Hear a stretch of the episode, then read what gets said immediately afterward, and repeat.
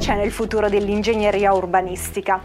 Un grattacielo orizzontale completamente rivestito di specchi, in grado di ospitare fino a 9 milioni di persone.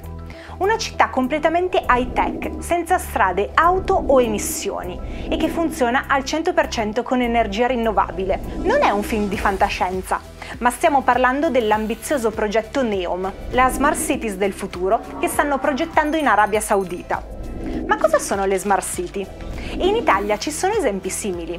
Dagli anni Ottanta si parla di città intelligenti, ma ovviamente questo concetto si è evoluto negli anni, soprattutto con lo sviluppo delle ICT. Spesso il termine intelligente viene utilizzato in modo vago o addirittura improprio, quando in realtà la definizione di Smart City è ampia e coinvolge diversi aspetti, che vedono l'integrazione di tecnologie digitali nelle proprie reti, servizi e infrastrutture, con l'unico scopo di migliorare la qualità di vita dei cittadini. Nel pratico significa reti di trasporto urbano intelligente, servizi di distribuzione dell'acqua e di raccolta dei rifiuti potenziati e modi più efficienti per l'illuminazione e riscaldamenti. Un esempio è Singapore, la seconda città più densamente popolata al mondo, ma anche al primo posto tra le smart city del globo. Al primo posto per l'Europa invece c'è l'ecologica Copenaghen. Secondo quanto emerge dalla ricerca di Ernst Young Human Smart City Index 2022, anche in Italia sono nati e stanno nascendo alcuni progetti innovativi, come città a misura di persona, piani di transizione digitale ed ecologica e inclusione sociale. Al centro ovviamente le esigenze di cittadini, pendolari e turisti. Questi progetti si concretizzano attraverso tecnologie digitali come strumento di integrazione e accessibilità oltre che sostenibilità ambientale ed economica. Ma quali sono le città del bel paese che stanno portando avanti questa trasformazione? Firenze è in cima alla classifica italiana per quanto riguarda la trasformazione digitale. Il capoluogo toscano ha raggiunto questo primato grazie alle app municipali, agli open data, alla trasparenza e al wifi pubblico. Uno dei progetti più innovativi della città è lo Smart City Control Room, ovvero un sistema di elaborazione integrato che utilizza dati georeferenziati provenienti da ogni angolo della città consente di migliorare la gestione della mobilità in tempo reale e permette una risposta più veloce in caso di emergenza. Milano è una delle città più virtuose d'Italia grazie principalmente alla sharing economy, soprattutto per il settore della mobilità, grazie alla rete di condivisione di macchine, motorini, biciclette e monopattini elettrici e all'attenzione all'ambiente. Il capoluogo lombardo si sta impegnando su diversi progetti sostenibili, come l'estensione delle piste ciclabili, la gestione dei rifiuti e la riqualifica dei quartieri. Tra i progetti più innovativi relativi all'efficienza energetica, oltre al bosco verticale, anche EU Google. Il progetto pilota finanziato dall'Unione Europea per gli interventi di riqualifica degli edifici cittadini dal punto di vista estetico, di efficienza, funzionale tecnologico ed ecologico. Nel nord Italia tra le città intelligenti c'è anche Torino, grazie all'impegno nella transizione ecologica e al coinvolgimento dei cittadini in iniziative di aggregazione in ambito ecologico e operazioni sociali. Il capoluogo piemontese si è classificato come città più ecologica d'Italia secondo lo Smart City Index di EY.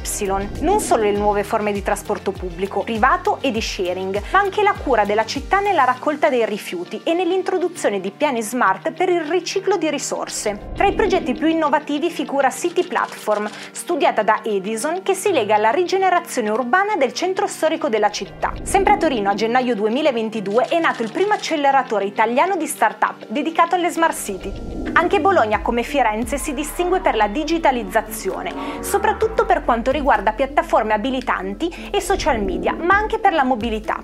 Un esempio è la Bicipolitana, ovvero la prima rete ciclabile metropolitana che, a partire da Bologna, connette tutti i principali centri abitati e produttivi del territorio metropolitano. Il progetto ad oggi misura circa 405 km e prevede un'estensione fino a oltre 1000. Tra le città con un livello di digitalizzazione classificato come molto avanzato figura anche Cagliari. Il capoluogo sardo è diventato uno dei banchi di prova per il 5G grazie al progetto Moni 5G. Questa tecnologia, integrata con altre intelligenti è stata impiegata nell'ambito della mobilità sostenibile e della gestione del servizio idrico. I due programmi hanno consentito di creare statistiche utili alla gestione dei servizi di mobilità e di automatizzare e trasmettere in tempo reale le misure dei parametri di qualità dell'acqua per attivare un monitoraggio e una continua ottimizzazione del processo di potabilizzazione. Un altro bell'esempio di città intelligente è Verona, che ha installato 160 semafori che fanno scattare il verde quando le ambulanze con codice rosso si trovano a 100 metri di distanza. Questo ha ridotto i tempi di intervento e aumentato le possibilità di salvare vite.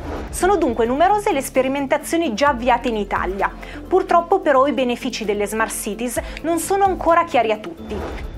A confermarlo i vari progetti che spesso risultano poco integrati tra di loro e a volte addirittura non possiedono una chiara strategia di sviluppo territoriale. Tra gli ostacoli che incontrano i piani per le smart cities italiane ci sono prima di tutto la mancanza di risorse economiche e di competenze adeguate, ma anche la presenza di governance poco chiare. Per questo motivo vengono accantonati dopo poco tempo, anche a causa dell'assenza di piani strategici condivisi a livello nazionale. L'intera comunità può beneficiare dei progressi ottenuti ottenuti grazie alle smart city.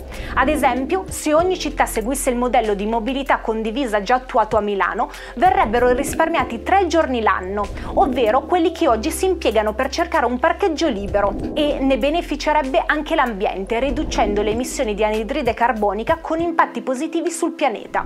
Tieniti aggiornato sulle notizie più importanti dall'Italia e dal mondo con la nostra app e sul nostro sito. Segui i nostri canali social per tanti contenuti esclusivi.